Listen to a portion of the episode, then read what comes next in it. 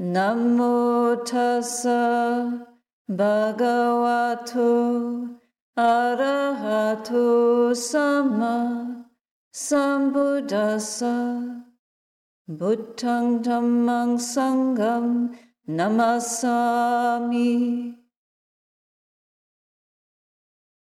Seeing the little caterpillar on the milkweed just munching.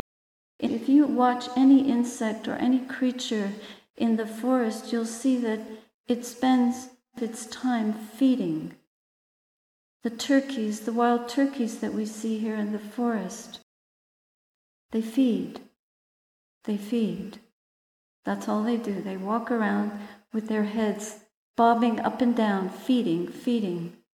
The birds, they're feeding, feeding and mating and feeding, giving birth, taking care of their young, feeding, feeding, and dying. Being born, feeding, mating, feeding, taking care of their young, getting old, getting injured, and dying, eating each other. So, what happens is this butterfly is a caterpillar. We're all caterpillars. And we are crawling along on the earth in a most desperate way, munching and chewing on things that aren't very interesting. They're not, they're all very earthbound and kind of soiled. You know, what's close to the earth is soiled and it's impermanent, it doesn't last. And we spend all our time munching I don't mean literally, I mean, think about what we feed on as human beings. We feed on sense pleasure and we run away from pain. And this is our condition. So for me, the caterpillars symbolized our human predicament. And it was very moving. In the film, it showed the caterpillar, when it gets to a certain size, it pupates and it forms this little sac. Its body becomes this sac. It transforms its body into a sac that hangs from the milkweed. And what happens inside that sac is that the old form has to completely break down. It totally breaks down until it's unrecognizable and it reconfigures every cell.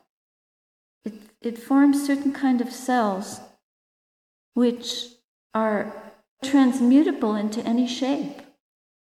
But they're somehow programmed so they must completely reconfigure their shape into something totally new. It's totally unlike what it was before. This is the brilliance of these little microbes, little tiny cellular structures. And they are programmed in such a way that what emerges from this gauze like, it's like a white, almost translucent gauze. And then suddenly the bottom of it opens ever so slightly, and you see this bright red filament emerging. And then another bit. And then the bottom completely breaks open, and out pops this full grown, magnificent, golden, reddish hued monarch butterfly with its wings perfectly formed, and its antennae and its little legs, and it grabs onto the sac and eats it. And then it starts its life. A butterfly flying. And I thought, we're like caterpillars. But when we touch the Dhamma, when we taste the truth of what we are, it's as if we enter into this tent and we are inside of it transformed, and the old has to be completely transfigured. It is transformed, and that is our consciousness.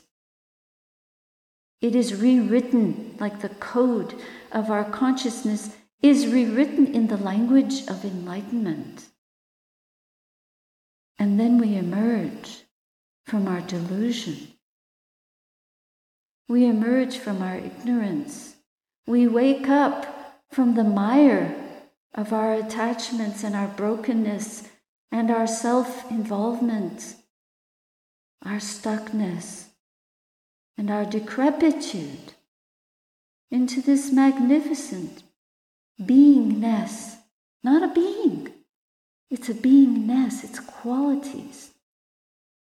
Qualities of wisdom, boundless compassion, an unparalleled friendliness, a purity of heart that is ethically perfect, morally perfected, unassailable, untouchable by the world, uncorruptible, unblameable. And it is true. It's not a fiction. All that it was disappears. It is eaten and spit out. The body is there, but the mind is transformed, is unrecognizable. For a human being, a sudden awakening is a rare phenomenon, very rare. But the process of awakening we can all do. If we believe in it, if we give ourselves to it, if we devote our time and our life to that, if we're undiscouraged, courage needs to be enlivened and supported and buoyed and uplifted day by day.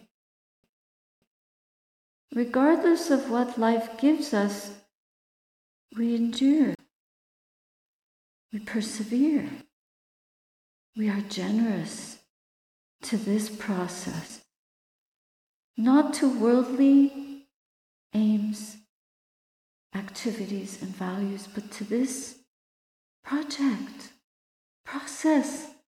It is ours to gain. If only we could know this possibility. But we intuit it. Our meditation is an intimation of that. It's not an imitation, it's an intimation. We become intimate with that. Little a little bit to start with, but then it gets stronger. And we just keep at it.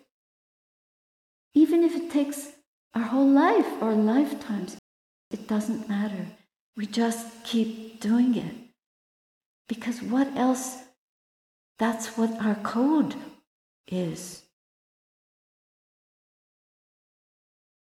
The programming is that. That's our potential. Don't we want to do that? To fulfill it? To embody it?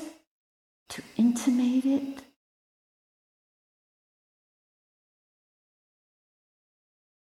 For that to become a reality, we have to know a few things.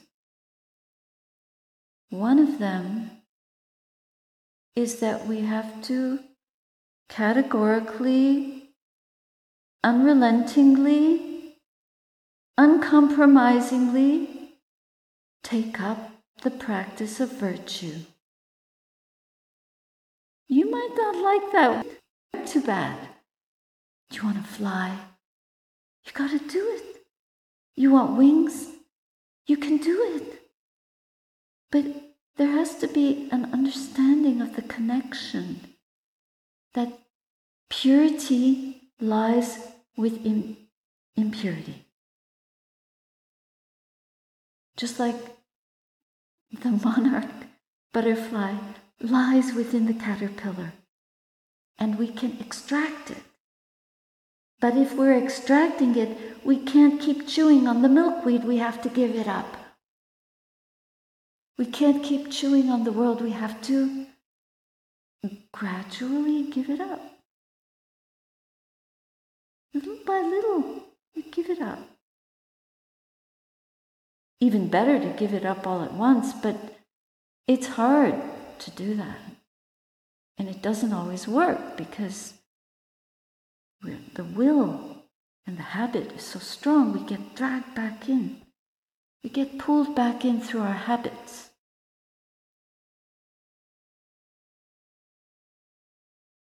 It takes the caterpillar anywhere from a few hours to a couple of weeks to become a monarch. With a human being, to be fully awakened could take a few lifetimes. But as Ajahn Chah said, it doesn't matter how long it takes. We just have to keep trying, keep working for that. Otherwise, we have to keep being reborn into worlds where we will suffer. Over and over and over again, we are going to suffer. This lifetime, we're born in Canada. What's that? Well, it's a good place, but this too could become in Afghanistan. There's no guarantee. Or this, this world can also become so hot that it'll be unlivable. Then what? Suffering. Unspeakable suffering. It's bound to happen. We might be able to save the planet, but we want to save the heart. If we can find safety for this heart, then many other beings can be truly safe. There is no safety in any world, even in a Deva realm, some heavenly realm. It's not safe. You have to fall out of that realm at some point and be born in another realm. It doesn't last forever. Nothing lasts forever in conditioned phenomena or conditioned realm realms. All of samsara is conditioned. So we are searching for that which is unconditioned. And the way to discover it is through this process of complete transformation, total, whole making purification. This is the most organic, the most pure diet you could possibly find. Don't be fooled by human dieting, investing so much time and effort in dieting of the body, but the mind is on some meager, poverty stricken diet. It's because I saw the monarch. It just brought me to tears to see that complete transformation. This is just speaking to what we must all enable for ourselves. The beauty of a mind that rests in unconditioned compassion is that we will work to our last breath for the well being of all beings, for the well being of others even if we fall over and die, our last breath will be to help someone, someone else. Because it's a state of total selflessness. I want that. And I want everyone to want that. Whatever your persuasion is, you want everyone to have that, to know that, to fulfill it.